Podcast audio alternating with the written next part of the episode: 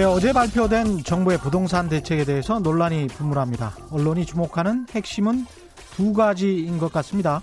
하나는 시가 15억 원 이상 아파트에 대해서는 대출을 전면 금지한다는 것. 또 하나는 다주택자라도 10년 이상 보유했다면 내년 6월 말까지 해당 주택의 양도세를 한시적으로 인하하겠다는 거죠. 첫 번째 대책, 시가 15억 원 이상 주택에 대해 대출을 전면 금지하겠다는 것은 결국 전국 상위 1% 주택들에 대한 수요를 최대한 틀어, 틀어 막겠다는 것입니다. 두 번째는 다주택자들이 내년 6월 말까지 아파트를 팔도록 유도하겠다. 그래서 시장에 매물이 나오도록 공급이 좀 되도록 유인하겠다는 뜻이겠죠. 일단 기존 대책들보다 한 발 더 투기 수요를 압박하고 실질적인 공급 대책에 대해서 고민한 흔적이 엿보여서 다행입니다. KB국민은행의 부자 보고서에 따르면 우리나라의 금융자산 10억 원 이상을 가진 사람은 32만 명 수준이라고 합니다. 그들 대부분이 이미 자신의 주택, 상가, 빌딩 등을 가지고 있는 것을 감안하면 지금 이렇게 많이 오른 가격에 현금으로 시가 15억 원 이상 아파트를 또 새로 살 사람들이 아직도 많이 남아 있을지는 미지수입니다. KB 보고서에 따르면 우리나라 부자들의 86%가 투자할 때 대출을 활용하기 때문에 대출 없이 이미 가격이 많이 오른 강남 등 아파트에 온전히 자신 돈으로만 투자한다는 것은 설사 전세 보증금을 활용한다고 하더라도 쉽지 않을 것 같습니다. 이 저금리의 수익률 계산이 철저한 부동산 부자들은 지금 열심히 주판안을 튕기고 있겠죠.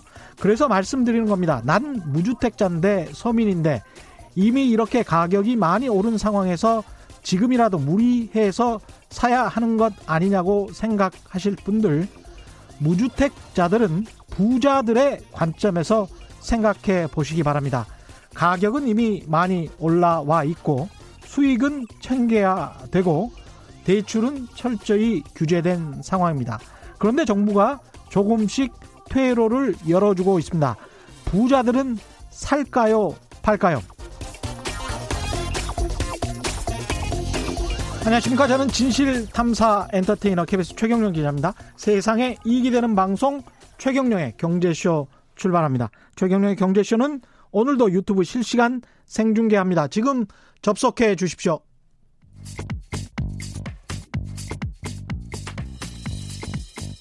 세상 어디에도 없는 중문직답 세무상담.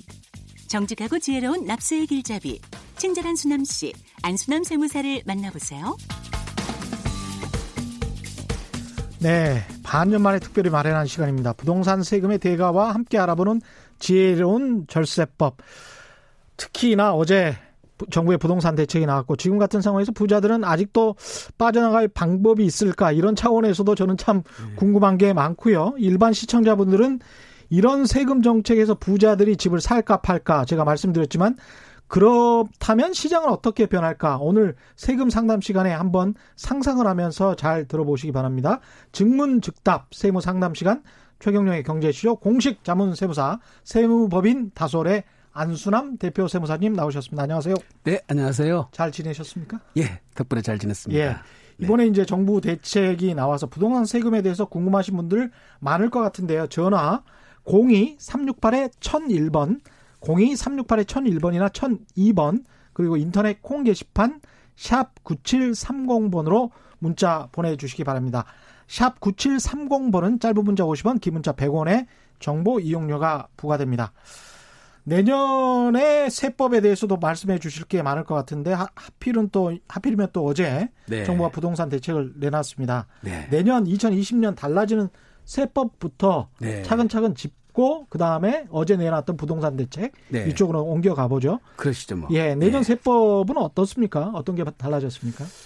어, 우선 지난번 18년도에 이미 개정을 했다가요. 예. 내년부터 이제 1년 유예를 해주고 음. 내년부터 시행 되게 될 것이 이제 고가 주택에 대한 장기 보유 특별 공제. 예. 이제 거주 요건 2년이 추가됐는데요. 음. 어, 그동안에는 거주 요건에 상관없이 보유 기간 10년만 되면 1세대 1주택 고가주택에 대해서는 장기 보유를 80%까지 해주죠. 그랬죠. 근데 이제 실수의 목적 강화하는 면에서 음. 거주권 2년이 추가된 겁니다. 음, 거주를 그래서, 2년을 무조건 해야 된다. 네네. 내년부터 팔 때는 그렇습니다. 예. 그랬을 때 이제 80%까지 해주고 음. 거주권을 충족 안 해버리면 80%라는 거는 양도 차익에 대해서 80%. 그렇습니다. 1년에 8%씩 10년에 80%니까 굉장히 예. 큰 거죠. 사실은. 80%면 그러니까 6억이 시세 차익이 났다면 네. 68에 48, 4억 8천만 원을 공제를 하고 공제를 해, 예, 해주고 1억 2천만 원만 예, 과세 대상 소득이 되는데 아. 그 중에서도 또 이제 비과세가 되니까 예. 비과세로 또 빠져나가 버리면 음. 실질적 과세 소득은 3, 4천만 원도 안 됩니다. 아, 그렇군요. 그렇습니다. 그래서 세부담이 솔직히 이제 한 6천, 6억 정도 났다 해야 예. 세부담이 한 5천, 예, 4, 5천 정도 그 정도나 나올 아, 겁니다. 장기 보유 특별 공제 80% 이게 굉장히 굉장히 큰 거죠. 굉장한 예. 거군요. 예,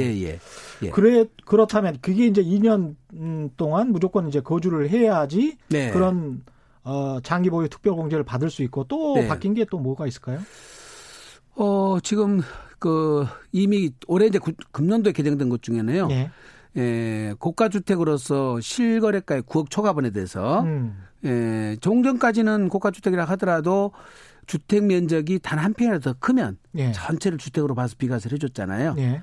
그런데 이제 2022년부터는 음. 그거는 주택 부분만 비과세를 해주고 예. 상가 부분은 비과세를 안 해주겠다는 겁니다. 음. 예, 그러니까 이제 그것도 2021년까지 이제 팔아서 비과세 받을 수 있는 것들은 다 받아야 될 것 같고요. 예. 9억 이하짜리는 뭐 어차피 예, 다 해주는 거니까 상관은 없고요. 예. 네. 지금처럼 보유세랄지 종합부동산세가 강화되고 그러면 네. 올해 안에 집을 팔아야 훨씬 더 이득이다 이렇게 생각하는 다주택자들도 많을 것 같습니다. 지금 보신 것처럼 장기 임대주택 같은 경우도 고가주택도 음. 지금 내년까지는 지금 2년 거주지만 내후년부터는 음. 음. 보유에다가 거주가 똑같이 이제 실제 거주를 해야만이 아. 예 1년에 4%씩 공제를 해주거든요. 어제 그러니까 바뀐 네. 정부의 부동산 대책. 그렇습니다. 이제 1년만 그거는 세법을 개정 안 해도 됩니까? 아닙니다. 그것도 개정을 해야 되죠. 세법 개정해야 되죠. 그렇습니다. 그러니까 예. 국회를 가야 되는 거죠. 그렇습니다. 개정을 앞으로 할 예정이라고 해서 발표를 한 거죠. 그렇죠. 예, 그러니까 그렇습니다. 이제 정부의 안이 나왔고 네.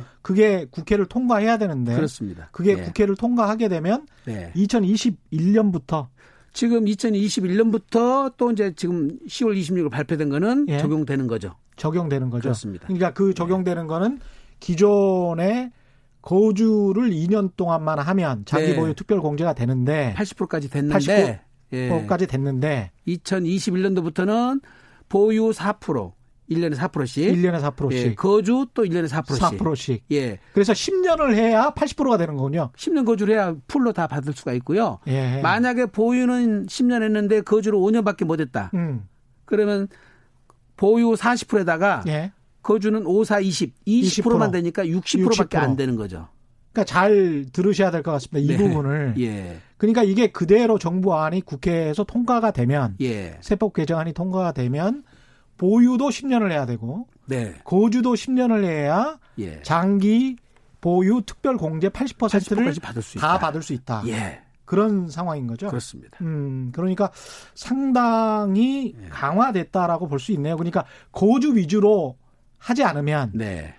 힘들다. 그렇습니다. 이게 이제 보유만 해서 남한테 세 주고 예. 그래 가지고는 세제 혜택을 주지 않겠다라는 네, 거네요. 그렇습니다. 그러니까 이번에 안정화 대책도 음. 종부세뿐만 아니라 그 전부 양도소득세도 지금 15억 초과되는 것들 예. 고가 주택이 많이 타켓이 잡혀 있어 가지고요. 음. 예, 지금 세부담이 만약에 요건이 안 맞으면 굉장히 많이 늘어날 것 같습니다. 이 양도소득세 같은 경우는 어떻습니까? 거주하지 않은 네. 고가 주택을 올해 못 팔고 예.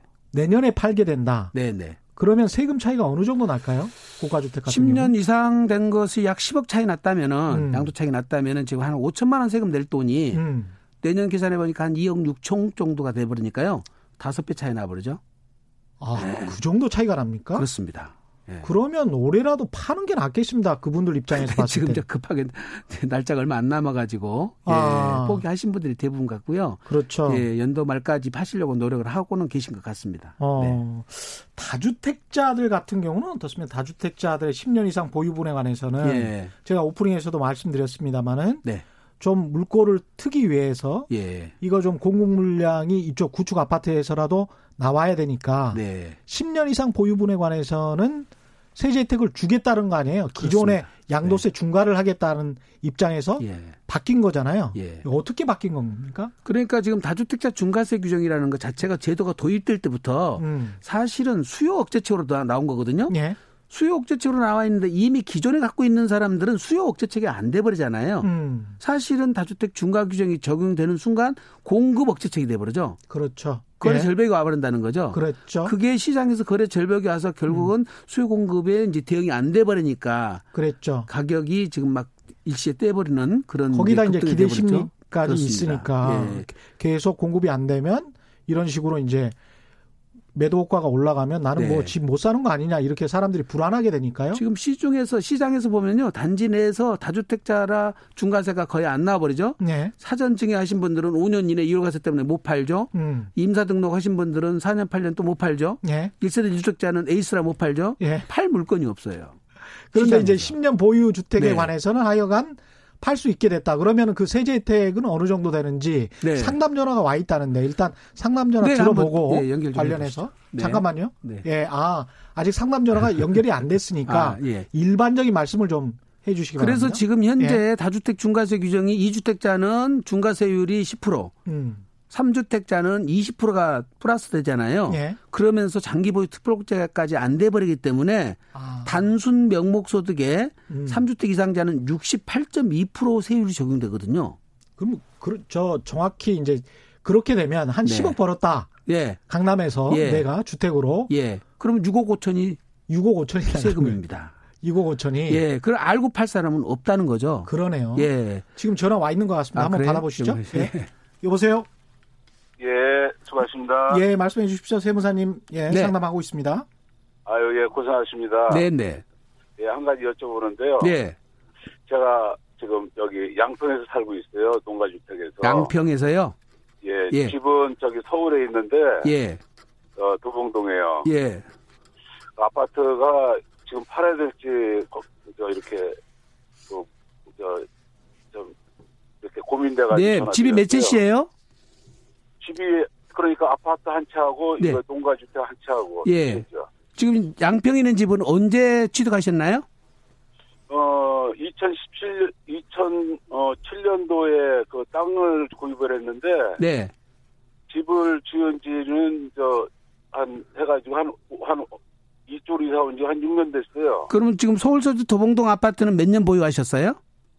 그게 2007년도에 사가지고 이쪽으로 이사 온 게 예, 그러시면 10년 이상 보유를 했기 때문에 예. 지금 어제 발표된 10년 이상 보유한 2주택자라도 예. 예, 중과세를 안 받을 수 있을 것 같거든요. 예. 근데 지금 한 가지 제가 여쭤보는 게 10년이 안 된 것 같아요. 왜냐면 네.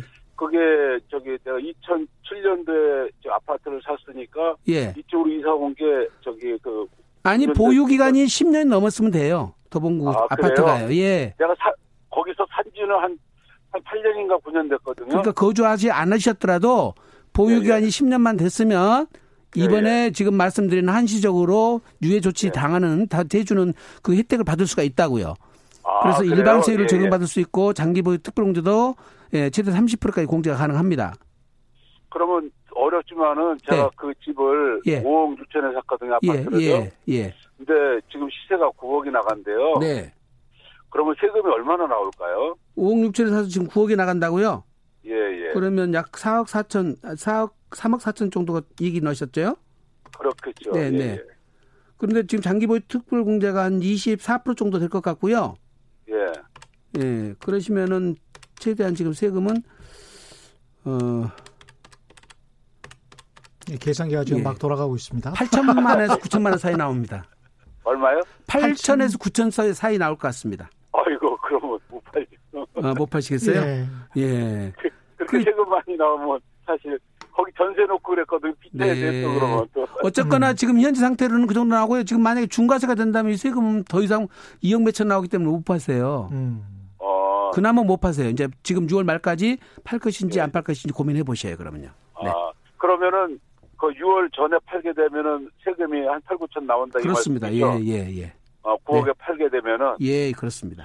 네. 근데 그 집을 하면서 제가 수리를 했거든요. 그렇게 하는 방법이 있고요. 예. 세무사님한테 상담을 한번 받아보시는데 양평 거주 주택을 예. 예. 예. 자녀들한테 사전 증여를 하면 주택 수를 줄일 수가 있잖아요. 예, 그러면 예. 서울 도봉동 집을 비과세 받을 수도 있으니까 예, 예. 다른 방법을 조치를 취할 수도 있으니까 한번 사전 상담을 받아보세요. 음. 네, 지금 방송으로 아. 전화 상담 받기는 조금 급하니까. 아, 아 양평 그 저기 예, 양평 집이 만약에 비싸질 않는다면 음. 그거를 세부담을 하시고 예, 요쪽 도봉 거를 예, 비과세 받는 것이 더 낫겠죠. 예, 예, 그것도 하나의 방법일 것 같습니다. 네. 예, 아유 정말 고맙습니다. 네, 고맙습니다. 감사합니다. 네. 예. 그런 방법이 있군요. 그러니까 양평의 농가주택 같은 경우는 쌀 네, 거니까. 그렇습니다. 그거를 증여를 네, 하고. 증여를 하거나 매매를 네. 해서 자녀들한테 음. 예, 돈 거래를 해서 매매를 할 수도 있으니까요. 음. 그거를 처분 먼저 그래서 하시면. 1가구 1주택이 돼서 네. 그걸 좀더 보유하고 있다가 예. 거기에서 뭐 1가구 1주택의 혜택을 예. 받는다. 그렇습니다. 그런 예. 방법도 있겠습니다. 네, 네. 9735님, 바뀌는 예. 세법은 법안이 통과된 후에 예. 집을 취득한 사람들만 적용받나요? 예. 아니면 이미 집을 가지고 있는 모든 사람들에게 예. 다 적용되나요? 아니 각 규정마다 달라요. 각 규정마다 예, 다른데 이제 예. 임대 등록자들은 기존 취득한 거를 음. 2019년 12월 10 16일 했으니까 17일 등록분부터 적용합니다. 그는 예. 예, 그런 것이 있고 어떤 것은 이제 2년 거주 이거는 1년 거주 1년 이내 저기 이사 가라고 하는 것은 그거는 2000 19년 12월 17일 날 취득분부터 적용되고요. 예. 법은 그걸 그렇게 아마 경과부칙을 만들어서 예, 법이 통과 안 됐다 하더라도 예. 경과부칙을 만들어 적용이 되고요. 지금 지금 한시법으로 양도해 주는 것도 마찬가지로 음. 법은 아직 안 만들어졌는데 그렇죠. 예. 오늘부터 양도하는 것부터 법은 적용하게 돼 있습니다. 그렇죠. 12월 예, 17일부터 예, 17일부터 양도분부터 오늘부터 적용돼요. 예, 맞습니다. 네, 네. 그래서 만약에 법이 원안대로 통과된다면 네. 오늘 매매하는 사람들부터 적용이 된다. 네. 근데 이거는 이미 정부에서 발표했기 때문에 예. 법이 통과가 안 되면 큰일 나죠.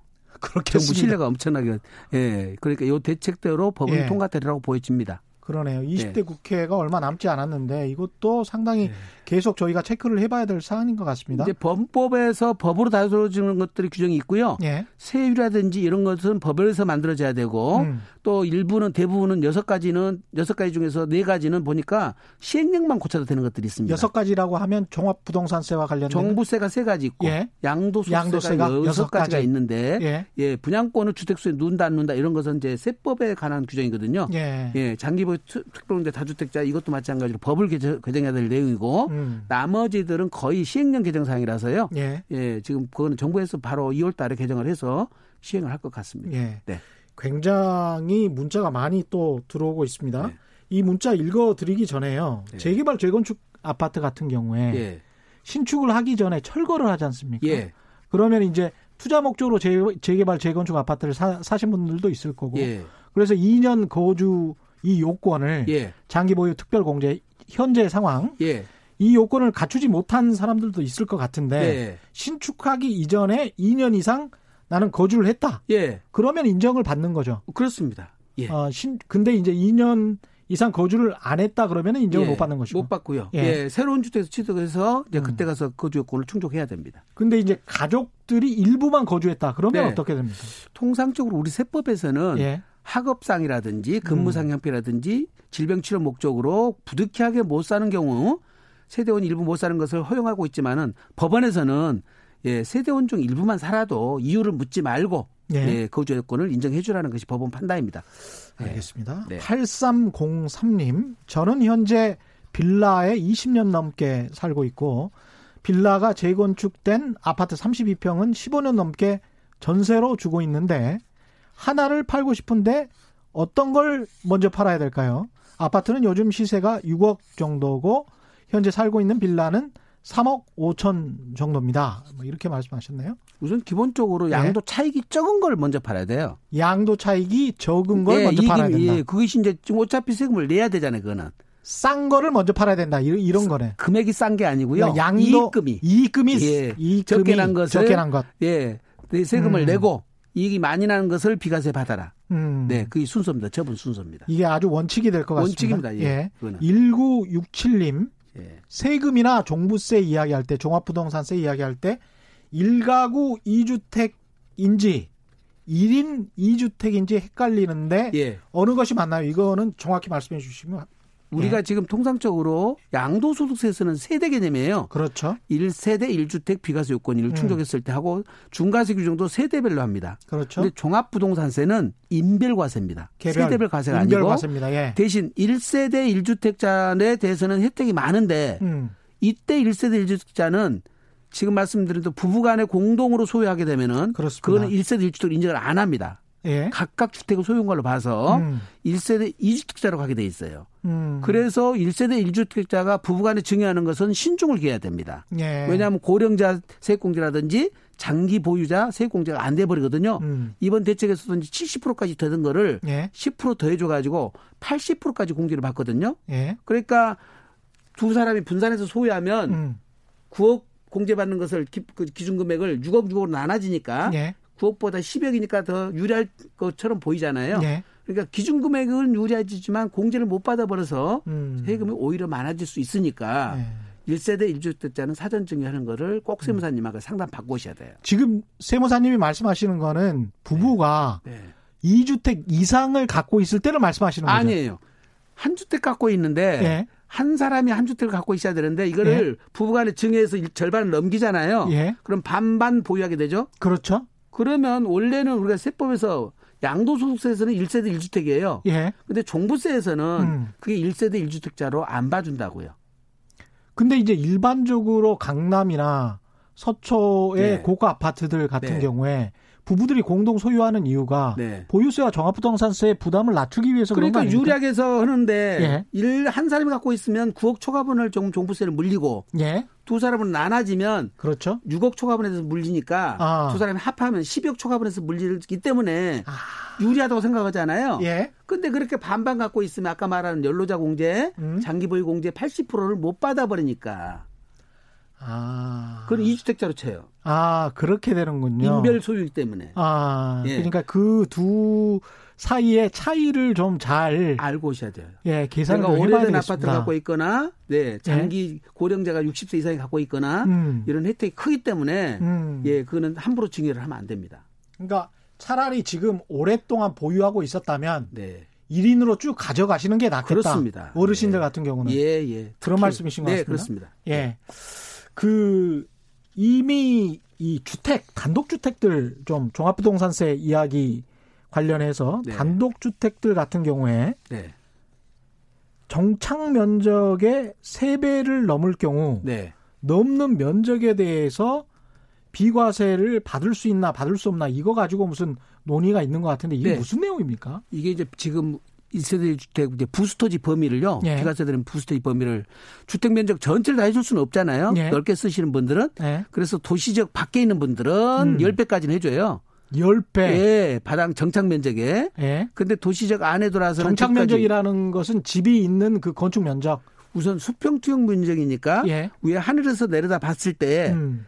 전체적인 정착 면적을 의미합니다. 예. 수평 투영 면적. 예. 네. 그러니까 그것의 도시적 내에서는 5배. 도시적 밖에서는 10배씩 해줬는데 예.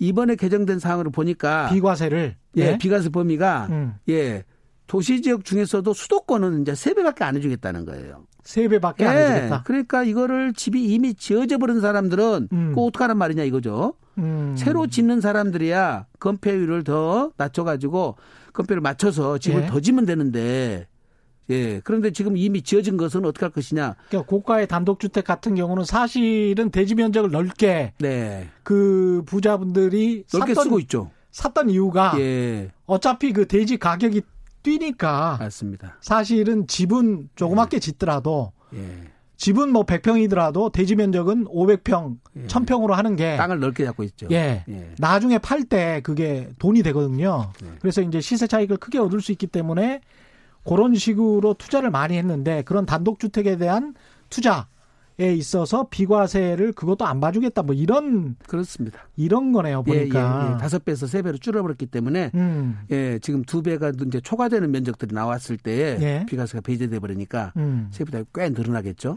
예. 어제 그 안정화 대책에서 발표된 조세 관련제도 뭐 종합부동산세 관련이 세 가지다. 네. 양도소득세 관련이 여섯 가지다. 예. 요거 차근차근 좀 짚어주실 수 있을까요? 아, 그렇죠. 예. 하나씩 해보죠, 뭐. 예. 예, 예. 우선 기본적으로 저기 일시적 1세대 주택. 예. 이 비과세 규정이 일반 지역은 새로운 주택을 취득하고 3년 안에 팔면 되거든요. 음. 근데 이미 지난번에 개정된 사항이 9.13 조치에서 개정된 사항이 뭐가 있었냐면 조정 대상 지역에 있는 집을 갖고 있는 분이 예. 조정 대상 지역에 있는 집을 또 한 채 사면 예. 그건 3년이 아니라 2년 안에 팔아라. 음. 그래서 3년을 2년으로 단축시켰었어요. 어, 조정 대상 지역이라는 거는 이제 우리가 흔히 말하는 서울과 수도권에 있는 그렇습니다. 예. 투기 지구, 투기 과열 지구 그다음에 이제 대상 주택이 예. 말하는 겁니다. 그렇죠. 물가 예, 예. 상승률보다 뭐두 배 이상 네, 네, 네. 오르고 네, 그런. 지역들을 말하는 예. 겁니다. 예. 근데 이번에 고쳐진 것은 음. 그 2년을 이제 다시 1년으로 단축시키면서 아. 새로운 주택으로 반드시 이사를 가게 돼 있어요. 아, 그렇군요. 예. 이제 그러니까 이것이 옛날에도 이 규정이 있었습니다, 사실은. 1년 안에 예. 사고 팔아야 되는 거군요. 그러니까 1년 예. 안에 구전 주택도 팔아야 될 뿐만 아니라 예. 1년 안에 다시 그 집으로 이사를 가야 됩니다. 음. 그러니까 이게 쉽지가 않잖아요. 그러니까 철저히 1가구 1주택 쪽으로 유도를 지금 계속 해가는 그렇습니다. 거군요. 실수 목적인 경우만 살아. 어. 예. 그때 이제 만약에 임차인이 존재한다면 예, 자녀 기간이 아, 남아 있으면 그건 내보낼 수는 없잖아요. 그러네요. 네. 그것까지 계산을 해서 그러면 사고 팔고 이제 2년까지는 봐줍니다. 그것도 아. 계약 기간이 남아 있다면 그 예. 계약 기간까지는 봐주겠다. 예. 대신 1, 년 안에 사고 팔기는 해야 되지만 네, 이사 가는 거는 임차인이 예, 예 있다면 예, 그거는 봐주겠다. 예, 예, 임차인이 명도 기한까지 계약 기간까지 종료될 때까지는 봐준다. 음. 그러나 새로운 계약을 체결해 갖고는 못 봐주고 예. 기존에 이미 계약 체결된 것이 있다면 예, 그거는 봐주겠다는 뜻입니다. 그렇군요. 네, 네. 다른 부분들 중에서 짚어보실 부분, 뭐 양도소득세 관련해서는 어느 정도 아까 말씀하신 게 그게 다일까요?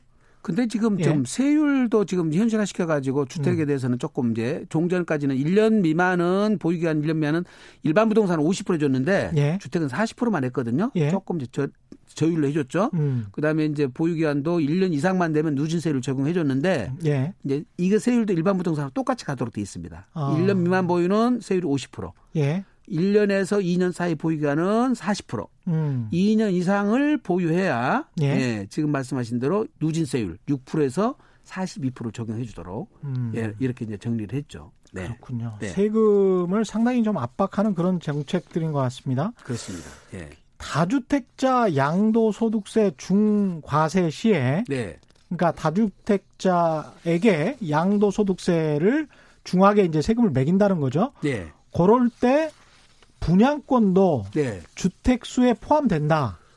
라고 하는데 어. 이게 의미하는 건 뭡니까? 분양권과 이제 입주권하고는 어떤 차이가 있냐면 예. 이제 이거는 행정 용어라서요. 법률 용어는 아닙니다만 일반적으로 예. 조합원 입주권이라는 것은 재개발 재건축 음. 종전에 부동산을 소유한 자가 예. 예, 그 취득하는 권리를 조합원 입주권이라고 그랬었어요. 예. 그 조합원 입주권은 지금 또 비과세나 중과세 때 주택수에 포함해서 음. 주택수로 보도록 돼 있습니다. 예. 근데 분양권은 반면에 이거는 주택수가 아니었고 부동산을 취득할 수 있는 권리로 봤기 때문에 주택수에 빠져 있었어요. 그랬군요. 이번에 예. 이것도 주택수에 넣겠다 이겁니다. 어차피 주택이다. 예. 이렇게 봐버리는 예. 거군요. 예.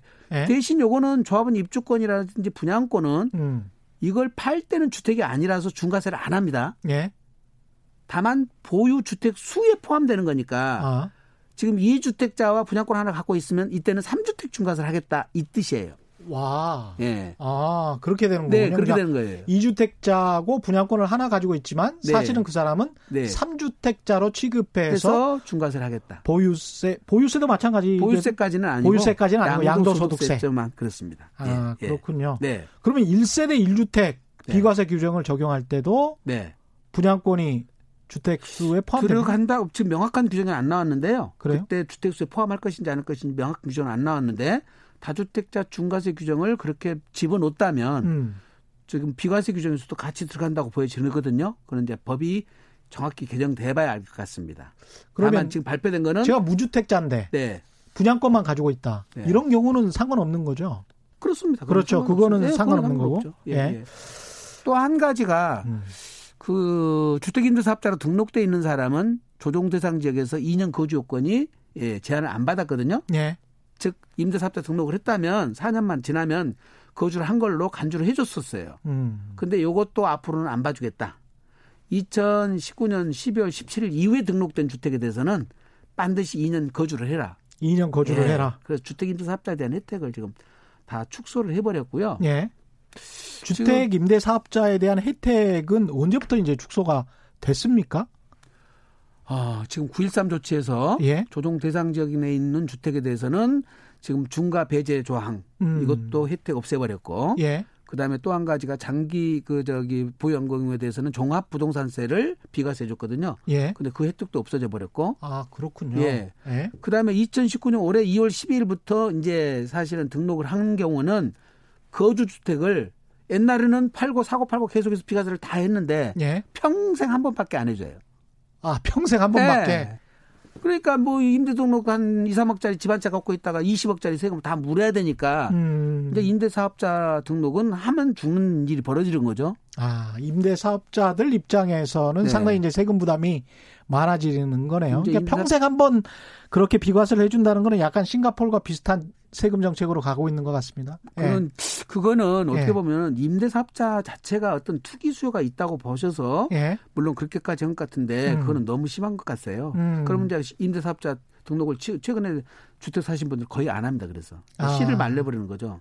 근데 이게 만약에 이분들이 임대사업자인데도 예. 신고를 한 분들은 많지 않잖아요. 지금 사실은 상당히 많이 했죠. 얼마나 몇 퍼센트나 될까요? 뭐 글쎄 한 20, 30% 정도는 하지 않았나 싶거든요. 그렇죠. 네. 과거에 사실 제가 이거 통계 봤을 때는 한 자리 숫자였었거든요. 예, 8% 정도였는데 그랬죠. 예, 최근까지 해서 30%대가 넘어간 걸로 알고 있습니다. 이게 어떻게든 이제 임대 사업 소득자들이 신고를 해야 네. 정부도 통계도 투명하게 하고 사실은 과세 정책도 제대로 될 텐데. 제일 중요한 거는요. 예. 임대 등록을 했을 때 음. 그거는 세입자 보호 목적이잖아요. 예. 그러니까 임대료 상한율을 지켜주고, 음. 네, 그 다음에 표준 계약서를 작성하고, 네, 그러네요. 네, 그 다음에 예. 이제 지금 그 사전 설명 제도 있고 여러 가지 세입자를 보호하기 위한 대책들이 들어가는데 예. 임대 등록 안 해버리면 그 상한율 안 지켜도 아무 상관이 없거든요. 음. 의무기간 안 지켜도 상관이 없고 예. 그 세입자가 불안해져 버리는데 음. 과연 임대사업자 등록을 이렇게 혜택을 하나도 없이 만들어놨을 경우 음. 앞으로 임대 임차인 보호가 될지 이게 참 걱정입니다. 음, 사실은. 그런 네. 측면에서 또 걱정하시는 분이 네. 있군요. 네. 빈 실버님 자신의 아파트 값은 오르길 바라다가 자기 자식이 결혼해서 아파트 살 때 아파트 값 비싸다고 정부 탓하는 겁니다. 뭐 이런 말씀하셨고요. 네. 부동산 정책 음. 아무리 해봐야 해결 못합니다. 근원이 불로소득 바라는 국민에 있는 겁니다. 뭐 이런 말씀이고요. 음. JIN 진님 1가구 1주택 이외에는 무조건 투기다라고 생각하시는 것 같고요. 박금환님, 1가구 1주택 공동소유 공시지가가 얼마부터 종합소득세 내는 종합소득세가 아니고 종합부동산세. 부동산세. 잘못 알고 계신 예. 같은데. 네. 이제 공동 아파트, 아파트 같은 경우 공동 소유라는 거는 네. 이제 1가구 1주택인데 이제 부부 네, 소유를 말씀하시는 그렇습니다. 그렇습니다. 아까 말씀하신 예. 대로 기준 금액이 그때는 예. 6억이니까 예. 부부니까 12억이 되겠죠. 그렇죠. 예, 한 사람이 소유하고 있으면 9억이고요. 그러니까 종합부동산세가 지금 9억부터 공시가 9억부터죠. 그렇습니다. 그렇죠. 그러면 시가로 따지면 13억 정도 되는 것이고. 그렇습니다. 그러면 공동 소유라고 한다면 말씀하신 대로 한 6억 5천? 네, 네 6억 예, 예, 씩 정도씩 소유하면 예. 그게 공시가를 내는 종합부동산세를 내는 기준이 되는. 그러니까 이제 예. 시세 대비 지금 70% 음. 예, 내외라고 보여지죠. 예. 공, 저, 기준시가가 예. 공정. 그다음에 거기다 공정시장 가입비를 다시 적용을 하는데 아, 그렇죠. 올해는 85% 적용하고 음. 내년 이제 90%가 적용되거든요. 음. 그 금액이 이제 과세 표준이 되는 겁니다. 과세 예. 표준이 이제 1세대 주택일 때는 9억, 음. 예, 그 다음에 1세대 2주택자부터는 6억, 음. 6억 이렇게 예, 기준 예. 금액을 잡고 있습니다. 1가구 1주택인 경우에 종합부동산세를 내는 아파트들은 사실은 강남 서초 송파와 마포 용산 네. 성동구 쪽에 한 15억 넘어가야 되죠. 15억 네. 시세로 봤을 때는 15억 넘어가는 아파트들 예. 이렇게 생각하시면 될것 예, 같습니다. 그렇습니다. 예. 네. 4488님 5년 임대 아파트에 살다가 살던 아파트를 분양받은 경우는 거주 기간을 네. 어떻게 환산하는가요? 장기 임대주택으로 예, 예 그게 이제 일반 분양 받으셔가지고 들어갔다면 음. 5년 이상 거주했을 경우에는 보유나 거주 기간 없이 예. 바로 비과세 해주도록 특례 적용이 되거든요. 그게 건설 장기 임대주택이 되기 때문에 음. 매입은 또 해당이 안 됩니다. 음. 그 요건이 해당되는지 안 되는지는 세무사님한테 확인 받고 판단하셔야 됩니다. 예. 그렇군요. 예. 한 10분밖에 안 남았는데 시간이 지금 아까 설명해 드린 예. 것 중에 저희가 예. 사실 개정된 것 중에 제일 중요한 것이 하나 빠졌어요. 예. 무슨 규정이냐면 2021년도 그러니까 올해 아니고 내년 내후년에요. 예. 내후년부터 비과세 규정이 보유 2년 요건을 따질 때 음. 지금은 다섯 채 갖고 있다가 네 채를 오늘 팔고 음. 마지막 남은 한 채를 내일 팔아도 되잖아요. 그렇죠. 지금은 예. 예. 예. 그런데 2021년도부터는 1주택을 순수하게 2년 이상 갖고 있어야 돼요. 순수하게 2년 이상. 예. 그러니까 2주택자다 그러면 예. 하나를 팔고 나서 음. 그 다음부터 보유 기한이 한 채 갖고 2년. 2년을 지내야 돼요. 음. 그렇기 때문에 만약에 올해 2019년 12월 18일 날 내일 두 채 중에 한 채를 팔았다. 예. 나머지 한 채는 내년에 연말까지 팔 때는 상관이 없죠. 예. 상관없는데 2021년도 이걸 팔려면 음. 순수 2년을 가져야 돼 가져가야 되니까 1년 더 가지고 있어야 되네. 2021년 12월 18일 날 이후에 팔아야만이 비과세가 되는 거거든요. 그러네요. 예. 네. 그런데 이 규정이 사실은 작년에 이미 개정되어 있었는데 음. 요게 법이 시행됐을 때 일반 국민들이 얼마나 알고 헛갈릴 수 있다. 예, 예. 이게 정말로 큰 일입니다. 그래서 음. 세무 전문가들이 음. 예, 뭐 어디 상담할 때나 강의할 때나 지금 기구할 때나 음. 많이들 홍보는 하고 있습니다만은 예. 일반인들이 거의 알고 있는 분들이 10% 20%밖에 안 됩니다. 그러니까 일가구 1주택에 관한 네.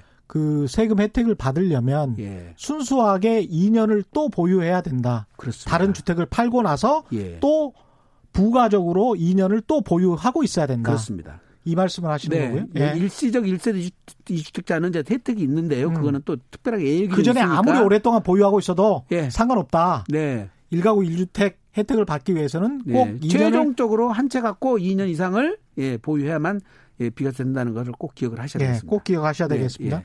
버클리 김 박사님 양도세를 한시적으로 줄여주는 것도 좋지만 상남했던 분처럼 4억 벌어도 8천만 원 내기 싫어하는 죠. 보통 사람들이.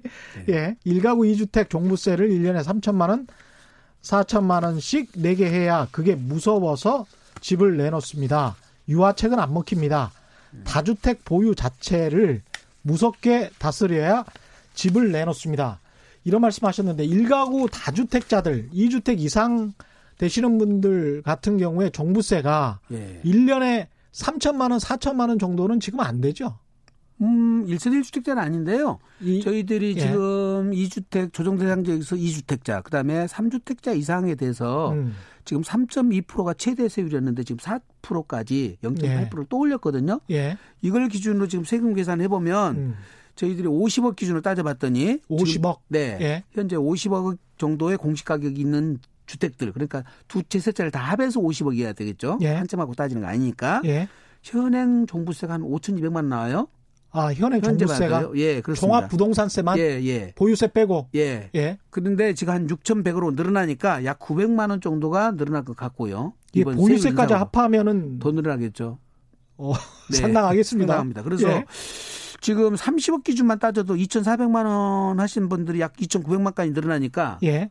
약 3천만 원 가까이 되잖아요. 3천만 원이네. 예. 이게 종합부동산세만 지금 말씀하시는 거죠? 그렇습니다. 예. 이게 이제 지금 과표 현실화 비율을 더 높이고 음.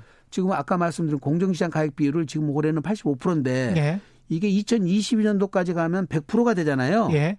그러면 지금 저희들이 봤을 때는 지금 3천만 원이 약 4,500만 원 가까이 된다고 보여지거든요. 언제요? 2020 22년도 가서 기준 2022년도에 가서. 예. 그러니까 그러면 아까 30억 기준으로 따졌을 때는 15억짜리 아파트를 두 채 가지고 있는 공시가격 사람. 두채 갖고 있는 사람들입니다. 그러니까 상당히 대상 인원이 많죠. 2022년도에 한 4천만 원 정도는 돼야 된다. 넘어갈 것이다. 네. 종합부동산세만? 그렇습니다. 야, 그러면 보유세 전체로 재산세까지 예. 포함해서 보유세 전체로 하면 4,500, 5천 가까이 되죠. 5천 가까이 될 것 같습니다. 그래서 지금 그 다주택자들은 어. 지금 제일 고민거리가 양도소득세는 중과를 아무래도 안 팔면 그만이거든요. 예. 보유하고 있는 상태에서 종부세 부담이 음. 지금 제일 심한데 음. 이번에 지금 이렇게 또 세율이 또 추가로 올라버리고 예. 그다음에 공정시장 가입비율은 이미 다 지금 현실화 시켜놨고 예. 또 과세 표준도 또 현실화 더 시킨다 하니까 예. 지금 제일 지금 그 부담스러워하는 것이 종합 부동산세죠, 사실. 그러면 선택을 네. 어느 정도 해야 될 것 같습니다. 내년 6월 30일까지 양도 네. 10년 이상 보유한 것은 이 장기 보유 특별 공제도 해주고 양도세 예. 중과도 하지 않겠다. 이렇게 해서 나올 만한 주택 물량이 얼마나 될까요? 글쎄요. 종부세가 부담되신 분들은 이번 기회에 좀 매각을 하실 분들도 나옵니다. 저희들이 이제 음. 상담을 해보니까요. 음, 법인 전환도 어렵고, 예. 증여도 어렵고, 예. 매각도 불가능하시는데 음. 종부세 부담 지금 보신 것처럼 다 오래된 아파트예요. 음. 그러다 보니까 이게 지금 당신이 올려서가 아니라 자동으로 올라가서 5, 60억, 60억 돼버렸는데 재건축 대상이 되다 보니까 예. 예. 그런 식으로 돼가지고 지금 시세를 종부세를 따지니까 6천만 원씩 나온다 하니 음. 계속 수입이 없는 분들 입장에서는 예. 아파트 값 올라서 그걸 낸다고는 하지만 예. 그게 가능한 얘기입니까? 그럼 매년 그 정도로 낸다 하면 음. 그분들은 아마 물량이 어느 정도 나올 것 같습니다. 그런 분들에 한해서는. 이 정부가 지금 네. 생각하는 거는 아무래도 그 물량을 받아서 네. 그 물량 때문에라도 이제 양도세를 중과한다고 했기 때문에 양도세 중과분만큼은 가격이 좀 낮춰서 나올 거 아니냐. 네. 그러면 이제 아파트 가격도 조금 안정화되고 안정화되겠죠. 그러면서 네. 이제 매도 물량도 많아지면 매물이 좀 많아지면 공급이 많아질 것 아닌가. 그런 어떤 의도였던 것 같아요. 네, 네, 네. 맞습니다. 그런 측면에서 봤을 때는 측면에서는 저희들이 네. 이제 시장에서 얘기는 네. 사실은 파리 대책 이전에 사신 분들은 부동산 투기하고 상관이 없는데 예. 풀어주려면 좀 더 많이 풀어주지 음. 왜 굳이 10년 이상 보유한 사람만 음. 예, 이렇게 풀어줬냐 그럼 예. 단기 이제 6, 7년짜리들은 혜택을 못 받잖아요. 예. 근데 그분들이 사실 또 고통받고 있는 사람들도 꽤 있거든요. 예. 그래서 조금 그렇게 인색한 부분에 대해서 좀 아쉬워하는 것 같아요. 인색하다. 근데 이제 예. 전체 거시경제에서 놓고 생각해 봤을 때는 네. 제가 볼 때 경제부총리나 장관들은 그 고민도 할 것 같아요. 어떤 고민이냐면 너무 물량을 많이 내놔버리면 네. 양도세가 인하돼서 물량을 너무 많이 내놔버리면 부동산 가격이 만약에 폭락한다면 또는 너무 흔들린다면 네. 그러면 그것도 또 경제 전체 경제에는 좋지가 않거든요. 시장에서는 그런 일은 안 일어난다고 생각하고 있는데요. 시장에서는 그런 네. 일은 안 일어난다. 네. 그게 맞을지 틀릴지는 모르겠습니다. 네. 예, 그거는 글쎄요. 지금 가격에서 지금 거의 뭐 반포의 아파트 가격이 한 30억 정도 34평이 예. 되는데 그게 정고점이었단 말이죠. 예. 2018년 9월에 정고점이었는데 그 상황이 되니까 이제 정부가 계속 지금 대책을 내놓는 건데 어떻게 될지는 모를 것 같습니다. 그럼 미래는 뭐 누구도 모르는 거고 예. 패는 까봐야 아는 거니까 매도 물량이 어느 정도나 될지는 예. 사실은 그 부분은 잘 모를 것 같습니다. 그 이 부분 나중에 또 플러스 쇼에 나오니까요 주말 예, 예, 예. 주말에 또 안수남 예. 세무사님이 나오니까 그 부분에 관련해서 좀 시장의 상황들 그리고 상담했던 내용들은 좀 더 들려주시면 좋을 것 같고요. 네. 0801님 공동 명의시 인당 6억 이하라도 3주택 이상은 무조건 과세 대상인가요? 뭐 이렇게. 공동 명의시. 예. 공동 명의를 했는데 인당 6억 이하라도 3주택 이상은 아니 아니 그 잘못 알고 계셔요. 무조건 과세 대상이나요? 아, 그렇지 않습니다. 종합부동산세는 예. 3주택이든 열채든 간에 다 그렇죠? 합해 가지고 그렇죠. 예, 예. 지금 말씀드린 과세 표준이 6억 예. 초과됐을 때 예. 종부세를 부과하는 것이지. 공시가가 9억이 초과됐을 때. 예, 예, 예, 예. 그렇습니다. 그래서 지역에 계시는 분들은 거의 걱정할 필요가 예, 지방의 대상자들은 많이 해당이 거의 안 되더라고요. 거의 지금. 없습니다. 예, 예. 9907님. 그러니까 종합부동산세 대상자가 아무리 늘어난다고 하더라도 지금 현재 1.2%잖아요. 예. 예. 그래서 늘어나봐야 2%일 것 같고요. 전 국민의 한 2% 정도입니다. 예. 0910님은 집을 팔아라 팔아라는데 살 사람은 있나요? 이것도 상당히 좀 아, 재밌습니다. 지금 예. 이제 시장에서는요. 예. 지금 20억짜리가 엊그제 팔렸는데 예. 물량이 안 나오잖아요. 그러면 예. 이 사람이 22억에 내놔요. 아. 그러면 20억이 내놓으면 대기 손님들이 10명, 20명 있기 때문에 예. 예, 이건 시장에서 금방 없어집니다.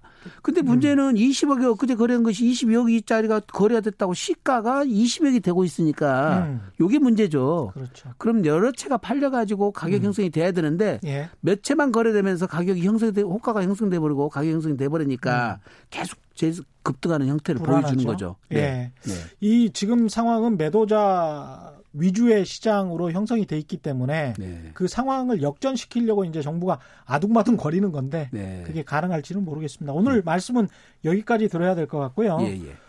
오늘 상당히 아쉬울 것 같은데 이번 주말에 최경련 경제쇼 플러스에서 못 전해드린 내용 함께 전해드리겠습니다. 안수남 세무사님과 함께 다시 한번 짚어드릴 테니까요. 그때를 기대해 주시기 바랍니다. 오늘 감사합니다. 네, 감사합니다. 예, 오늘 준비한 최경령의 경제쇼는 여기까지고요. 저는 KBS 최경령 기자였습니다. 내일 4시 10분에 다시 찾아뵙고요. 지금까지 세상에 이익이 되는 방송 최경령의 경제쇼였습니다. 고맙습니다.